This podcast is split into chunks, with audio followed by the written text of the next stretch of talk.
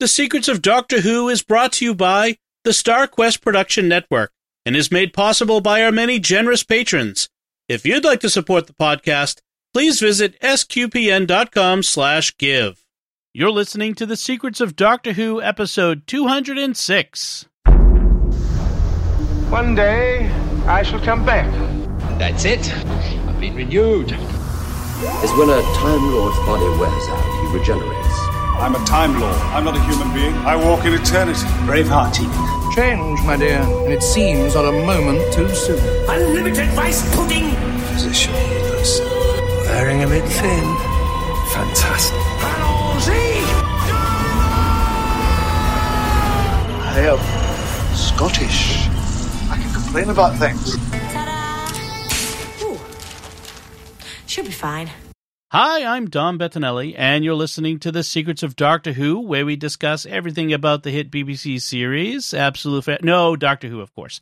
And today, what else would we be talking about? Today we're discussing the 11th Doctor uh, premiere of his second season called The Impossible Astronaut. And joining me today on the panel are Jimmy Akin. Hi, Jimmy. Howdy, Dom. And Father Corey Sticha. Hi, Father Corey. How's it going? Very well, thanks. Folks, remember to like The Secrets of Doctor Who on our Facebook page at facebook.com slash Secrets of Doctor Who. And you can also retweet us on Twitter where we're at SQPN and uh, engage with us on social media. We love to hear from you and hear your comments. And when you share our show, it helps the show's community, and, and, and that's what we think of it as. It helps it grow. So we really appreciate it. So, yes, we're talking about The Impossible Astronaut, which is the first of a two parter for the season premiere. It it first aired in April of 2011, and mm. it which was a which was a uh, I forget it was almost over a year. Well, there was the Christmas episode of Christmas Carol, which we've already talked about, but there was also the Big Bang, which was the end of the previous season, and that was actually not quite a year, June of 2010. So I, I thought it was longer than that for some reason. Uh, I think I'm thinking of a different season. Anyway, we're, we've got this new episode that is it was a big deal at the time because it was filmed partially on location in Utah. Yep. Yeah, they give a uh, uh, and Idaho. GPS coordinate. They give a GPS coordinate that Yes. is the actual location they filmed at. It wasn't even like, uh, oh, this could be it. It's like you go on Google Maps and it's Monument Valley, which is Arizona or Utah, Yeah. which is where they filmed it. That at least Right, that it's- scene. Just over the border from Arizona, but yeah, Yeah, that where where so many movies have been filmed. Yeah, although and although they did it a little differently, they evoked the landscape without sh- giving us the classic shot of the mitten rocks from uh, from Monument Valley. So right, we didn't see them as they're normally portrayed. That's right. That's right. I did go onto Google Maps, of course, because I wanted to see it, and uh, there is not a lake for a long ways. That is a Nope. pretty dry, barren part of Utah. Which is why it's used as desert land. There was also they made a major push, and one of the reasons this episode is so America themed is Mhm. because Steven Moffat was trying to expand the show in the American market, and so there was a big publicity push, and they were trying to do this episode, and it worked. The the, the American audience for Doctor Who grew enormously with Mhm. this season hmm but they're trying to use this as a stepping on point for Americans. And you may notice that at the beginning of this episode, we have this historical montage of the Doctor in different time periods, played for comedy, Mhm. cutting back and forth to Amy and Rory. And then before we go to the opening credits, there's this montage where Amy recaps the premise of the show. You know, that she was a little girl, she had a, an imaginary friend, and then when she grew up, he came back and he, the doctor, he travels in space and time, and I go with him. And so it's like everyone in England knows this. Mm-hmm. Why do we have this recap of what the show is about? And I Mhm. think it's a, I think it's an attempt to tell the new American audience they're hoping to capture Right. what the show is about if you haven't been watching it since the Tom Baker era like I have. Yeah. And I think it comes off, I mean, it succeeded, but I think it, uh, their overall effort succeeded, but I thought it was a little ham fisted to sort of force that in. And I tried imagining suppose I was an American who had never seen this show before, how well would I follow all of this? And I concluded not very well. Mm-hmm. not, not in this episode. Well, actually, that's kind of something I wanted to, to to bring up was when I when I got to this. Now I'd been watching the the Doctor Who for a bit at this point, but when I got to this episode, uh, these two episodes I found when I first watched them very confusing. I have to say Mm-hmm. because you, you know when you first watch it, you don't know who the impossible astronaut is. You've got this whole weird, you know, the doctor's dead, but we'll get to that. But and I just thought if I'm a new viewer to this, coming at this cold, I'm going to be very confused right through the first episode, and pro- mm-hmm. and frankly, I was confused through the whole thing. I, I when I got to the end of these two episodes, I wasn't quite sure what happened. I enjoyed it, I had fun, but I wasn't quite sure what happened here. And so that was kind of, I thought that was interesting. And they are kind of confusing episodes because we've got this is, you know, Steven Moffat for the first time playing with the doctor's timeline as dramatically as he ends up doing.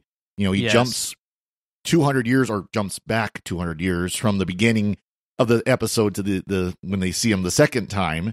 You know, it's 200 Right. years difference. Well, that that's the first time in Who that we'd seen that dramatic of a jump at one time, especially Right. in one episode. But so that that really didn't help the confusion either, where he, starts he's starting to play with his timeline so dramatically, Right. and then of course we've got the the later to the newer or earlier as well.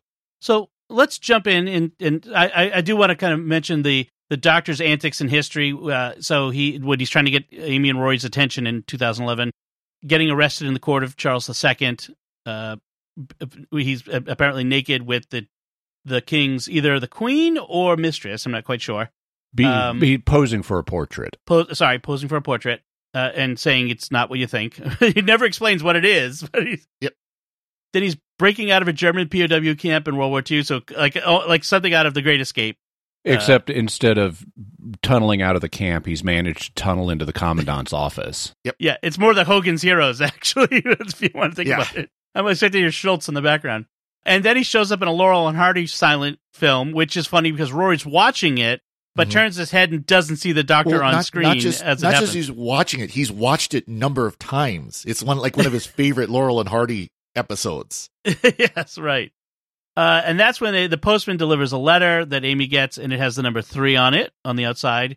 It's TARDIS blue, the envelope, and inside is an unsigned card with the, the map reference that we talked about, and a date and a time, April twenty second, two thousand eleven, four thirty p.m. Mountain Time.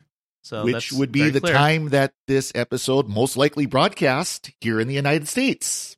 Actually, yeah, actually, it might have been was- the day before, uh, because this says the premiere broadcast, according to the TARDIS Wiki, was April twenty third. Third, okay.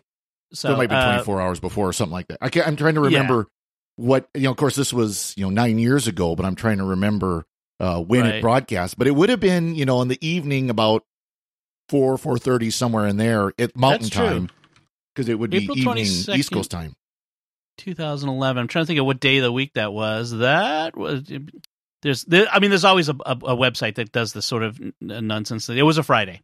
So, Yeah, so then So it would have Saturday would have been the after. release. Yep. yeah, yeah. So and then River gets the uh, the same uh, message, but hers is labeled number 2. So we then jump to Utah. The the doctors the Amy and Rory get off a school bus that they've apparently hitchhiked on and the doctor's on the side of the road with an old, beautiful vintage station wagon. By the way, S- 59 Edsel Villager station wagon. very good. and when he when he I- kicks off of it, when he kicks off it, I can imagine the owner going, "Ugh." yes, and uh, and uh, River then shows up too with a six gun, uh, you know, a, a Colt forty five Peacemaker, uh, uh, uh, apparently uh, that she uh, uses to shoot the the uh, cowboy hat off of the doctor's head. But And, by the way, uh, Stetsons are cool. Yes, they are very cool. Stetsons are very cool. Uh, they go to a diner. Which is this the same diner that we see? Okay, this is the same this diner that becomes Clara's TARDIS eventually. Okay. All right. I was double checking that. And uh, so they go to the, the diner. Then they go to on a picnic. So the doctor says we're going to we're going on a picnic, and then we're going to, as he says, says Space 1969, which is a oblique reference to the old TV show Space 1999. by Gerry Anderson, which would have been familiar to the British audience because it was an American British production. Yes. Oh, I remember it. It was very weird, but they had the coolest spaceships. So let's just put it that way. Yeah, it also moved really slowly. Yes, yes. I mean, as a kid, I remember it, and I remember Mhm. like being thinking it was really weird. so, at the lake, so they're, at, they're having this picnic at the lake, and the doctor says that he's now 1,103, 1,103 years old, and he was 908 the last time he saw Amy and Rory. So, as you said, it's been about uh, 200 years. Mhm. Let's sort of break the the into this for you know the the fourth wall here and look at this from what we know by the end. So this because because Do this we want to do confusion. that? Well, I'm trying to I'm trying to put the I mean we could come back to it I guess, but I'm trying to put the things together. But maybe we'll come back to it when it's revealed in a little bit in a couple scenes. All right, let's do Yeah. that. Okay, Yep. so um, while they're having the picnic, Amy sees this figure standing on rocks, silhouetted against the sun. Uh, that she's like, "Wh- "Who's that?" And Roy's like, "Who's who?" She turns to him, "What?" and doesn't remember even saying what she had said. So this is the first appearance of the silence and their it- memory altering ability. Ex- except we never learn that's who they are in this episode. Right, We are right. never told they're the silence. We're just, and I think this is interesting because, and I think it's one of the more effective aspects of this episode is that we see these really creepy looking creatures Mhm. in business suits. And we learn from watching interactions that you lose all memory of them as soon as you Yeah. turn away from them yes. and that's very effective that's very creepy they look very creepy and we're never told anything about them or what their name is during this whole episode Mhm. where they're just Right. these mystery figures that have scary abilities Yes, it's yeah. The, they do a great job here of show don't tell. They they just let us discover what these things are. Then a pickup truck shows up with an old man in it, and the doctor recognizes him, and it's g morgan Sheppard who is the father of he Mark plays Sheppard. Canton Everett. Yeah, who is the father of Mark Sheppard, who plays the young Canton Everett. I thought that was just awesome casting. That's good casting. Uh, yeah. and they're, of course great actors. it's nice to see G. Morgan Sheppard without all the prosthetic makeup because he normally plays aliens. I mean, he's been like Yeah. a Klingon on Star Trek. He was a Narn war leader on Babylon Five, and Hmm. and he's got this very distinctive voice. And It's I always Yeah, recognize G. Morgan Sheppard, but normally I don't get to see him with just his normal human appearance. Well, he, he fits the look of somebody who's driving a you know big old Ford F one fifty out in the desert. It- I mean, he just yeah, he's got he kind of that look and that voice. You know, speaking of knowing people, kind of like that around here. You know, he's kind of kind of fit- you would fit in. You know, you, you could see him walking down through like Montana and town, Yes. and no one would think anything of him. Uh, I I do want to note that he uh, passed away last year, so rest Oh. in peace, uh, Morgan, uh, Morgan Sheppard. And uh, so, um, so he he shows up.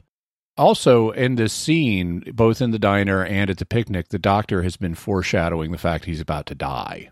Mhm. He's Right, been he's been dropping dropping li- dropping little hints to prepare Amy and Rory and River for that. and and that's when we get the most uh, bizarre uh, thing here, which is an astronaut suddenly appears standing in the water of the lake nearby. Lake, by the way, we should mention it's Lake called Lake Silencio. Silencio, right? Yeah. So, um, a, ver- a clue to what's coming this season. Uh, the and the doctor says, "Stay here. Whatever you do, don't inter- interfere, intervene. Just stay where you are." And he goes to meet them. He apparently knows them, talks to the to whoever's inside, but doesn't. We don't hear it. Uh, and then the Yeah. person They- in they- the suit. the, the visor of the astronaut starts to raise, and they cut Yes. away, so we can't see who it is. But the doctor knows who it is. Also, I want to just comment that the astronaut in the lake is such an iconic, creepy image. Mhm. It's another, it's another, I think, big success for this episode of just with an Yes. image. Wow, that is creepy. Yep. It's probably the uh, the the uh, image that you see in the episode artwork for this episode. Because what else am I going to pick? Uh, and so this astronaut shoots the doctor. Apparently, kills him because uh, he begins he's- to regenerate. Right. And, And, then the astronaut shoots him again, and the regeneration energy stops. yes, so if you kill, if you shoot, if you shoot a Time Lord in the middle of regeneration, uh, it it kind of stops the reboot and short circuits short circuits him. Uh, so they lets out the magic smoke out of the chips, and uh, and so he's dead. The doctor's dead. And what a way to start the season. You kind of you kind of sitting here going, he's not really dead, right? Like as a fan, you go, he's not. Mhm. Of course, he's not really dead.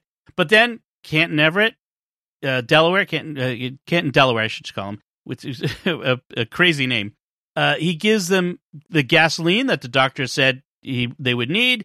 They have they have a Viking funeral for the doctor, and boom, you're sitting here as a fan going, "What just happened?"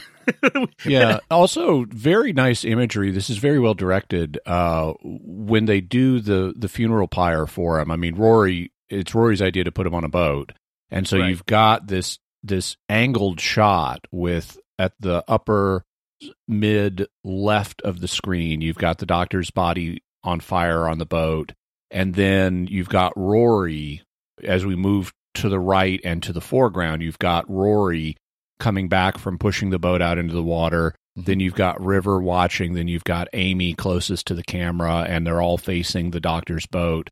So you have this line that directs your attention towards the boat of the doctor's friends in silhouette because this is after sundown now Mhm. and we can see the fire really well and it's a very cinematic shot and it's it's very moving also i noticed that immediately upon the doctor dying and river announcing he's dead amy is saying then he's a clone a duplicate right.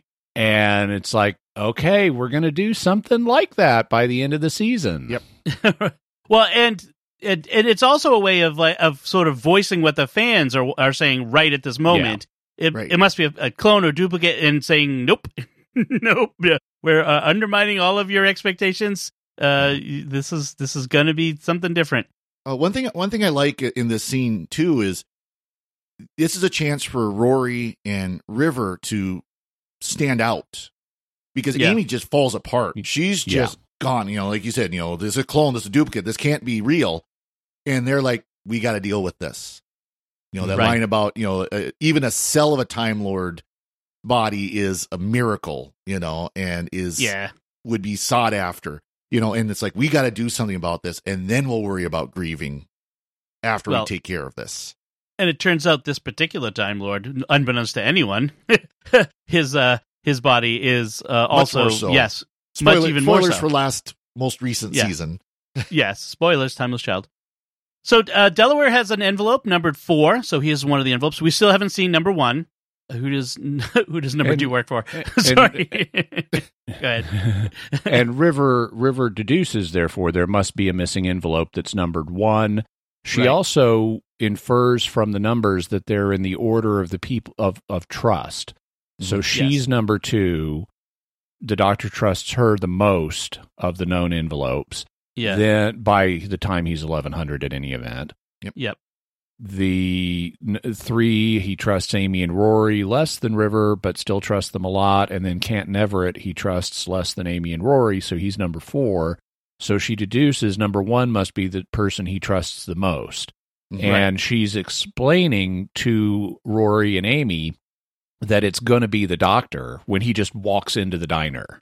Yeah, he comes And- out of out of the back room from where the TARDIS is parked. Yeah. Yep. And that's interesting. So, so uh, by the way, uh, Canton tells them, um, "I won't be seeing you again, but you'll be seeing me," which is typical, you know, Time Lordy Doctor Who stuff. But Yeah. yeah. so the so he walks out of the back room. He's clueless about what's going on. Hey, everybody! They have he has the envelope with number one on it. And and River is really angry. She Yeah, says, "This right. is cold even for you." And he's like, Yeah. "Or hello, as we used to say."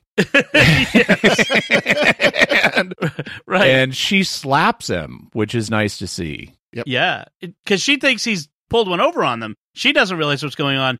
And then eventually they ask fully, him, "Yeah, Yeah, how old are you? And he says, I'm 909.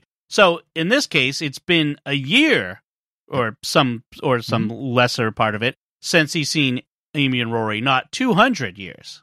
And this is also another nice moment where Rory and River get to shine. So it's not all Amy in the Mhm. spotlight. Rory Mhm. and River figure out how this is possible before Amy does. That this is a younger version of the Doctor. and that and that's that's where Right. they ask. That's Rory, Rory and River figure it out, and Amy's just she can't she's it can't wrap her mind around her, and that's where River says, "Ask him how old he is." Yes, right, right.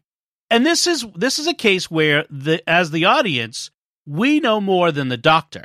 So so Right. we're in on like spoilers, sweetie. We're in Ri- like River's shoes at this point, like she usually is, with knowing more than the doctor does, which is Well, an and- interesting point of view. And they, they they show that really interestingly because when they were out at the beach with the doctor, they're flip or no, they're at the, the first time they're in the with the older doctor The diner. They're sitting there flipping Yeah. through their their journals of what have we done, where have we been, yes, and then it's she asked about was it Joe the fish, and the Jim doctor's the like Fish. Jim the Yeah. fish, and it's just like that sounds interesting. I don't know who this person yeah. is though. Right. Where the first time they had done it, so in that 200 years, they had uh, had their adventure with Jim the Fish.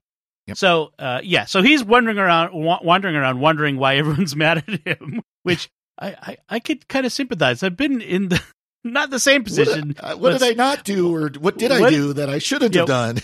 All right, what did I do? It's it's a married guy thing. But so River says the, she says the doc to, to Amy and Rory, the doctor's death doesn't scare her her, nor does her own, because there's a far worse day coming for her. And she doesn't elaborate. And I'm trying to rem- I, I'm not sure I remember exactly what she's referring to. Oh no, they Uh, explain it later no. in the episode. Later in the Oh. episode, Rory says, "So what were you talking about?" And she Oh, says, yeah. "Well, the the first day I met the doctor as a little girl, he knew all about me, and I didn't know anything about him. Do you know what Uh, that does to a little girl?" So she, Mhm. so she apparently imprinted on him like a little bird. Mhm. That's and right. We will she became became obsessed with the doctor, and then because they meet in the wrong order, and even though they don't have to, they meet in reverse order. There's she knows there's coming a day where he, she will know everything about him, and he won't even recognize her. Right. Right. And that she and she says, and I think it'll kill me. And we know it does because Yes. we've seen this. It's Silence in the Library, Forest of the Dead. That's the day she looks at him and he has no clue. And Yep. she does indeed die. And with this line in hindsight, it raises the question ab- uh, uh, about her self sacrifice in that Hmm. episode. You know, did she decide, okay, he doesn't know me anymore, I and he won't if we continue to meet in this order. I don't want to live anymore, so I'm willing to sacrifice myself now. Hmm, that's an interesting point. It's interesting. Yes, especially since they just had she had the the long night at Mhm. uh, I can never remember the name of that the the, the chimes of The singing towers of of uh, now now. If you'd asked me a second ago, I could have told you. Darillium. Sorry, the singing Darillium, towers yes. of Darillium. yes, yes, yes, yes. Thank you. Uh, so the so the doctor's kind of put out, put out by the fact that they're all mad at him. He doesn't know why, and so he's had enough. He says, and he's going to drop them off and not go to 1969, and because he's like, this something is something is off here, and I'm not I'm not having it. I don't like being the guy who doesn't know what's going on. And River asks him to trust her, and he tells her, "I don't know who you are or why you're in prison." Like it's basically, how can you, you want me to trust you, but I don't even know who you are really, Mhm. and you've never told me why you're in prison. Which And he we'll asked find out. specifically, "Who did you kill?" yeah, Because Father Octavian told him that that she killed somebody. right, and uh, we'll find out who, uh, but not in this episode. So then we we jump to 1969. There's this guy in the bar. It turns out it's Canton Everett Delaware, the younger, a former FBI agent who's recruited by President Nixon for a special mission in April 1969. Uh, there's this great exchange where Nixon says, You are my second choice for this, Mister Delaware," and he says, "That's okay. You are my second choice for president, Mister Nixon." Which is a great line. Yeah. I, I love that. Uh, you, you, they they try to balance it, but you can tell that there's Moffat is not a Nixon fan. Well, yeah. I mean. Nix, Nixon is the easiest punching bag re- Yeah. for president, at least in 2011. Mm. So the the doctor, I like that the doctor wants to land uh, where he, in 1969 cloaked and silent, but River has to go around surreptitiously fixing the TARDIS controls for him so that they can. Yeah. Because uh, he always drives with the emergency brake on, Oh. apparently. Yeah, he tries to put the engine on silent, and she fix and it squeals, and she fixes that. Then he says, "I'm Yeah. going to turn. I'm going to cloak us, turn us invisible." He flips a switch, and she has to flip something else to fix that. And he says Right. the the scanner won't work while we're cloaked. And she's like, "Oh yeah, right." And and she and she and he, she plays dumb. Like, did you do something? No, I uh, no nothing. Nothing. I'm just Uh, admiring your magnificence. You know. I, I I do like that as they're preparing to land in 1969. You know, she they're catching us up because they've deduced it has to do with space and it has to do with Canton Everett III and it has to do with 1969. And they've tracked Canton Everett III to a location in Washington D.C. They don't realize it's the Oval Office, right. but they know it's in Washington D.C. And and River is looking at this at the screen in the TARDIS and and rattling off a few things about Nixon's era. It's like okay, Vietnam, Watergate, some good stuff too. And the doctor says not enough, and she says hippie, and she he says archaeologist, um, w- which is which is which is a nice exchange. I like the fact that in this, even though Nixon is the easy punching bag for American presidents because of the way his tenure ended, Mhm. I like that they try to treat him fairly. Yeah. in this, Right. he's not a bad guy. He's not the villain. He's Yeah. he's not the villain. By the way, April of 1969. So that's a, just after Nixon had been sworn in for the first time. Mhm. This Right. is the very beginning of Nixon's first uh, term in office, and the the big huge problems don't become public until the second term. Right. Um, in fact, he wins re-election in 1962 by a landslide. So I mean, 72. he's just a com- 72. It's Yeah. it's just a complete wipeout. Right. So he was incredibly popular for much of his time with voters. But I I like that they're trying to be fair. I like that River notes he did some good stuff. I wish they'd named some of it. Mhm. You know, like the only Nixon can go to China. Right. You know, that the rapprochement with China was a good thing. The détente with the Soviets, that was a good thing. yeah. He did other good things too. And frankly, she mentions Vietnam as if it's a bad thing, which it was, but guess what? That wasn't his fault. No. JFK and LBJ Mhm. started and accelerated the war in Vietnam, and Nixon inherited it.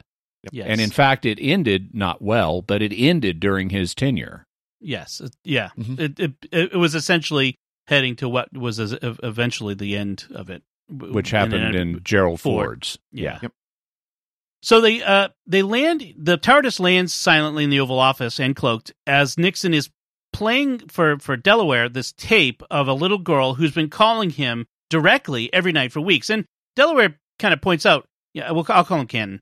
Ca- ca- calls points out you're the president. No one can just call you. And he says it's a direct call every time, every day, the last two weeks.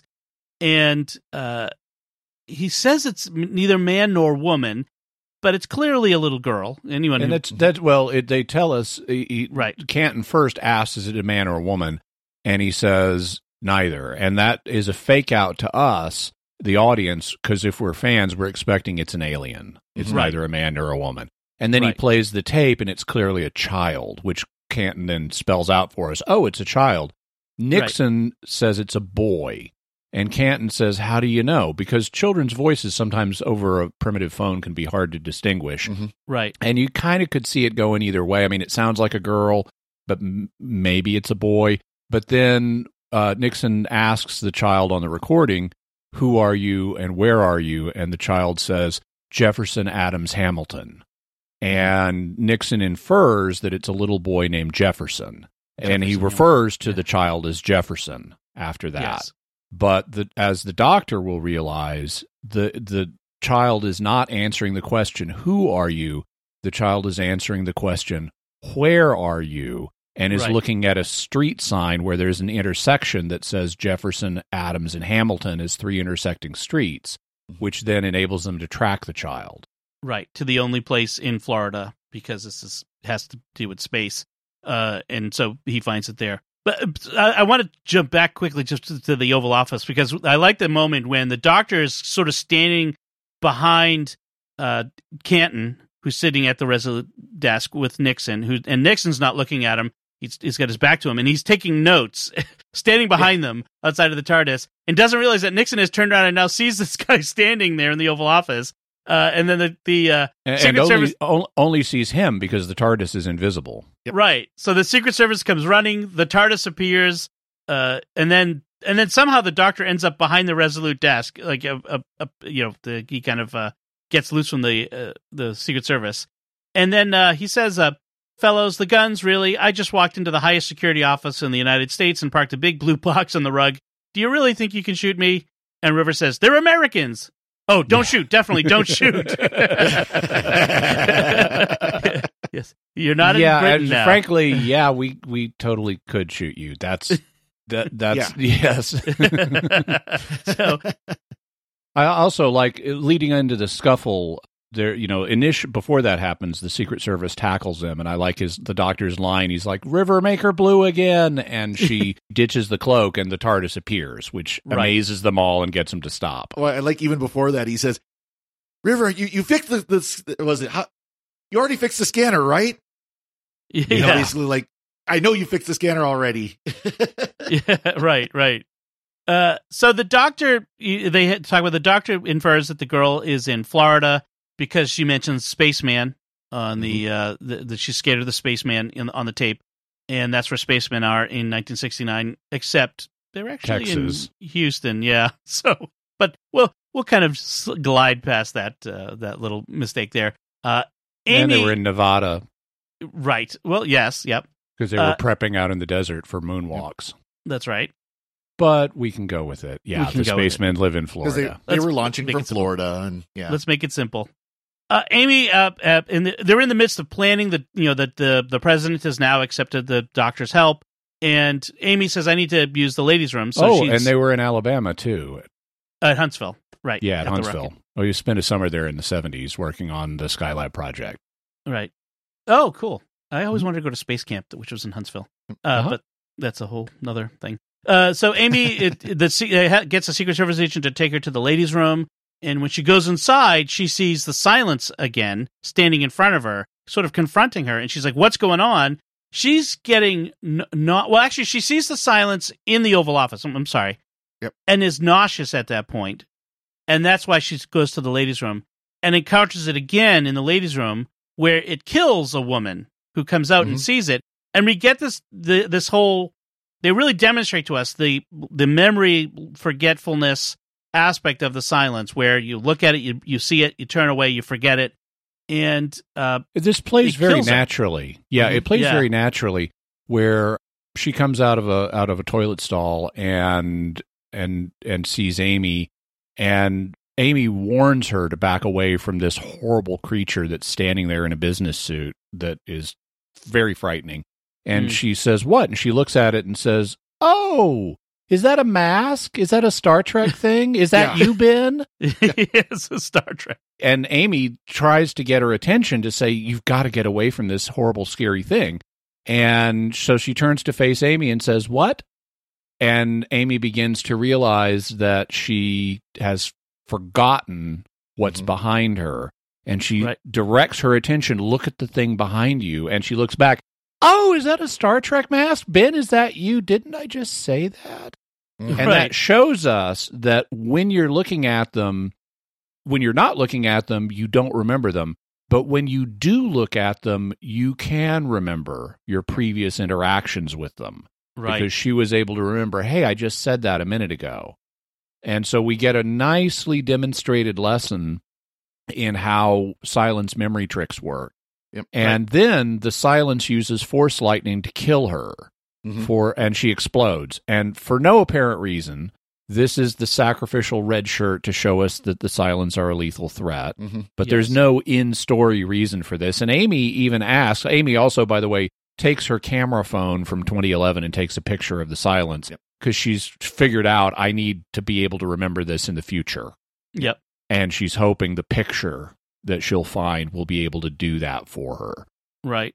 but she asks the silence, Why did you kill her? And this is the only time a silence ever speaks in the series. Mm. And the silence says, Joy. And which is a really frightening answer. Like it killed her for joy, but, you know, just for the joy of it. But then it says, Her name was Joy. Hmm. Your name is Amelia. Right. and it and it gives a message to tell the doctor what he must know and what he must never know. And apparently, the what he must never know, because this has been a point of discussion between River and Rory and Amy, is we cannot tell the doctor about his future death in 200 years. Mhm. And the silence seems to be urging her to tell the doctor about that. And I note that it knows her name is Amelia, even though this is before she was born. This is 1969. Right. So it n- knows her somehow. Uh, so meanwhile, and then when she leaves, the Secret Service agents outside, say, "Are you okay?" She's like, "Oh yeah, fine." Um, you know, because of course she doesn't remember. And then he sees her phone in her hand. What's that? It's my phone. Your phone, 1969 cell phone. Yeah. Uh, so Didn't have them. but she and she does remember she's supposed to tell the doctor something, but doesn't exactly remember why. And then the memory fades. Yeah. One, Yep. one thing I like is they do just kind of a subtle chime in the background music uh, Mhm. to show to show kind of when the, the, the memory fades from them. You know, not, you don't have to just rely on their like their facial expression of going from like horror to oh, there's Right. nothing there. You know, there's Yeah. that little little subtle kind of note to say, okay, you know, Yeah. their memory's gone. Ding, ding! Yep. Your mind is empty. Yep. So the uh, the child calls the Oval Office again. Then the doctor and companions and Canton go into the TARDIS to go get her. Canton has the usual reaction, and it's Rory's job to acclimate him because he's the the junior member of the TARDIS team. It's kind of kind of like the the newest justice on the Supreme Court has to throw the annual Christmas party. Yes, exactly. Yes. Uh, so the uh, and the doctor says the only place in America where three streets named Hamilton, Jefferson, and Adams intersect is in this town in Florida, which I don't think we actually get told the town, but it's in this place in Florida. It actually is there. So there, I I forget which city it is, but it is there is a city in Florida that has three street names: uh, Ah. Jefferson, Adams, Hamilton.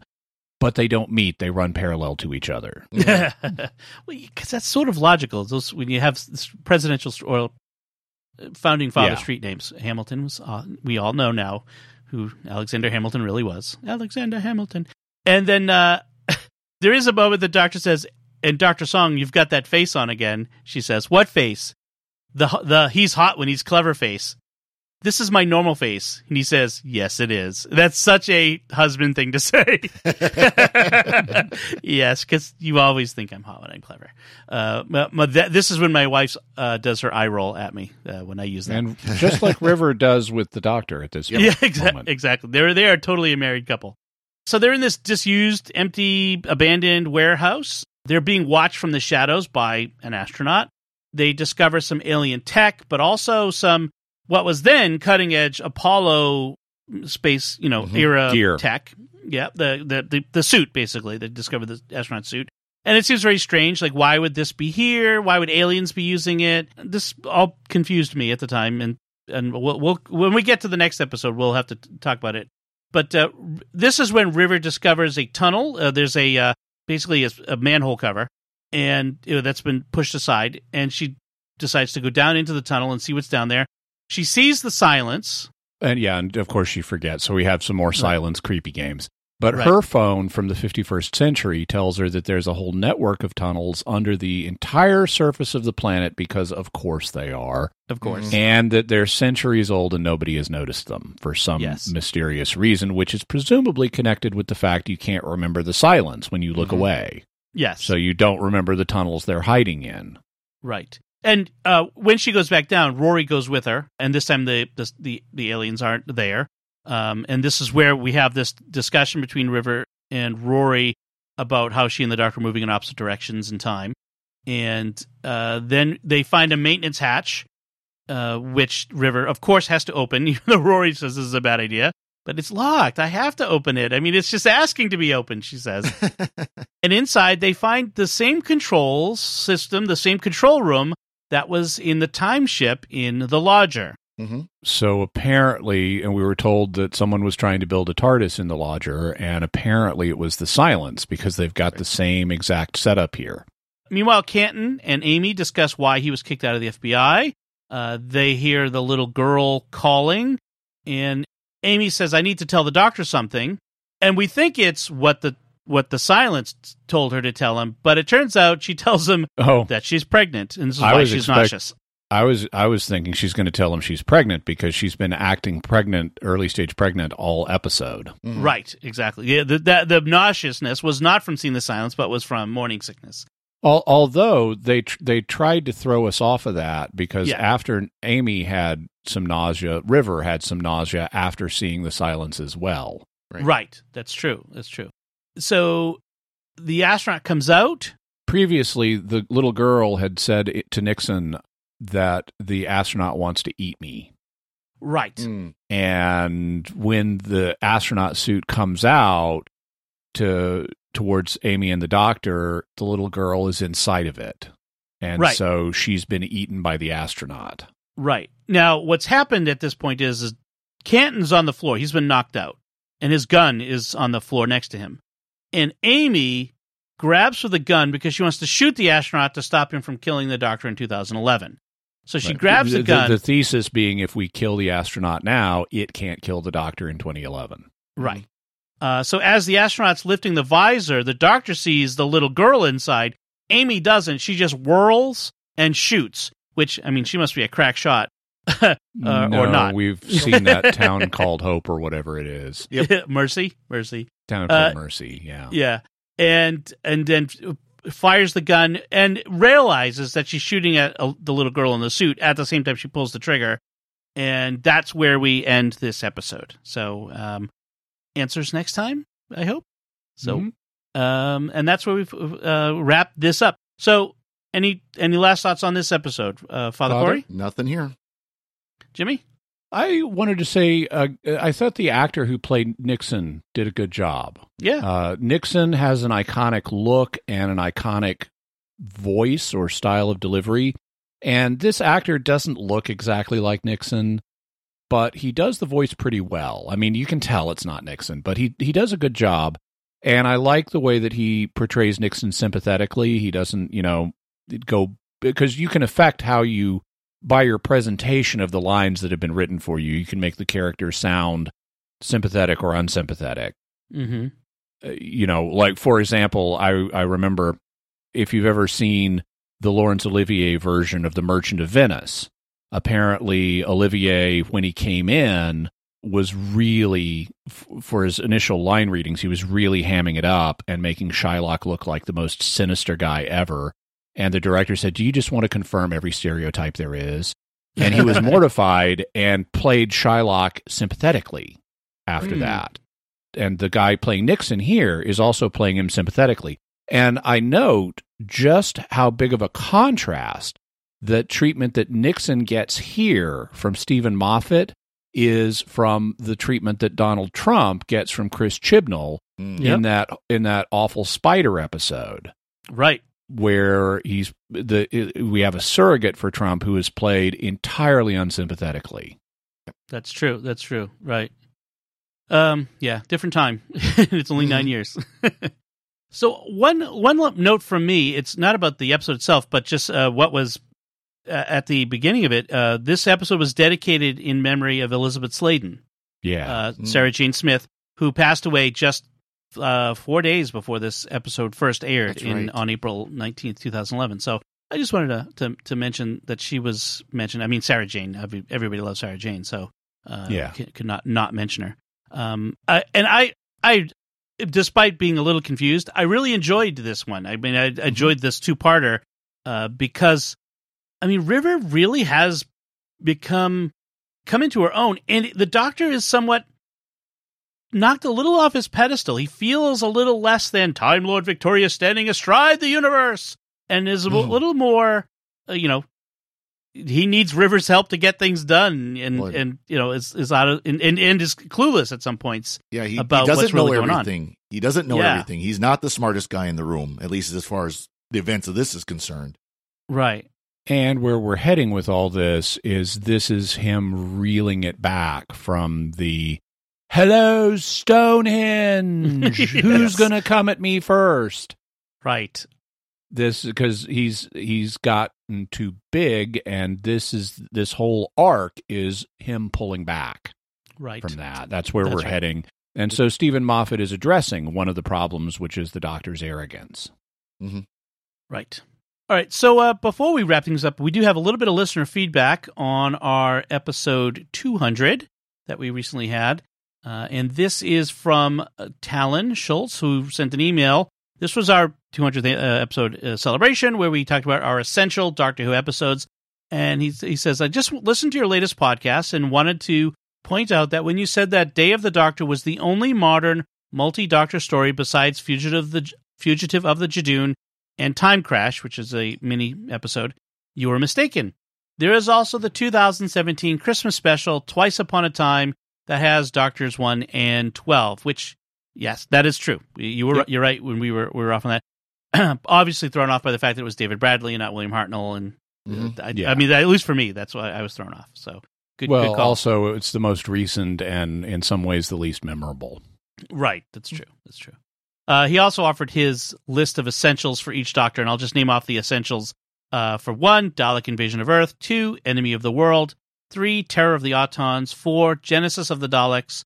Five, The Five Doctors. Six, Mark of the Rani. Seven, Remembrance of the Daleks. Eight, the TV movie. Although I uh, on that I agree with most of them so far. On that one, I might say Night of the Doctor um, is almost Hmm. better than the, is better than the TV movie for the Eighth Doctor, but Little mini. I could for essential. Okay. Uh nine, Empty Child Doctor Dances. Ten, Silence in the Library Forest of the Dead. Eleven, Day of the Doctor. Twelve, Magician's Apprentice and Witch's Familiar.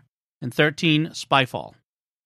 And I thought this was an interesting way of doing it. He did it differently than what we did, which he, mm-hmm. what he did was he picked one thing as the essential from each doctor. Yeah. This is great. And and it seemed to be he seemed to be using the criterion of enjoyment more than mythology building Right. for what counts as essential. And uh, and I think that's an interesting way of approaching it. Yeah. It'd be I was tempted to do something similar and say, okay, if I if I used those criteria, what would I come up with? Right. Yeah. Because if you wanted a, the the essential episode for the thirteenth Doctor, for for instance, I'd say Timeless Child or Fugitive of the Judoon or you know one of those Yeah. because it because the mythology aspect. But yeah, yeah, it's interesting. We've done our favorites, by the way, Mhm. in the past for I think it was one hundred, might have been one fifty. I forget what it was, but uh, we we've done that. So, but thank you, Talon, uh, for your feedback. Yes. We really appreciate it. And uh, so uh, let's wrap things up there. Uh, we want to take a moment first to thank our patrons who make it possible for us to create the Secrets of Doctor Who, including Jared S., Anthony M., Andrew E., Christopher V., and Natalie B. Their generous donations at sqpn.com slash give make it possible for us to continue the Secrets of Doctor Who and all the shows at StarQuest and our nonprofit mission of exploring the intersection of faith and pop culture. So you can join them by visiting sqpn.com slash give. We'd also like to thank Victor Lambs, who edits this show for us every week. So that's it from us. What do you think of The Impossible Astronauts so far? We haven't gotten to the day of the moon yet. Let us know by commenting on the show at sqpn.com or the Secrets of Doctor Who Facebook page, or send an email to Doctor Who at sqpn.com. And like I said, we'll be back next time when we'll be discussing the second part of this two parter, Day of the Moon. Until then, Father Corey Sticha, thank you for joining me and sharing the secrets of Doctor Who. Thank you, Dom. Jimmy Akin, thank you as well. This is cold even for you. Or thank you, as we used to say. and once again, I'm Dom Bettinelli. Thank you for listening to the Secrets of Doctor Who on StarQuest. And remember, I wear a Stetson now. Stetsons are cool. Right. This is to be fun.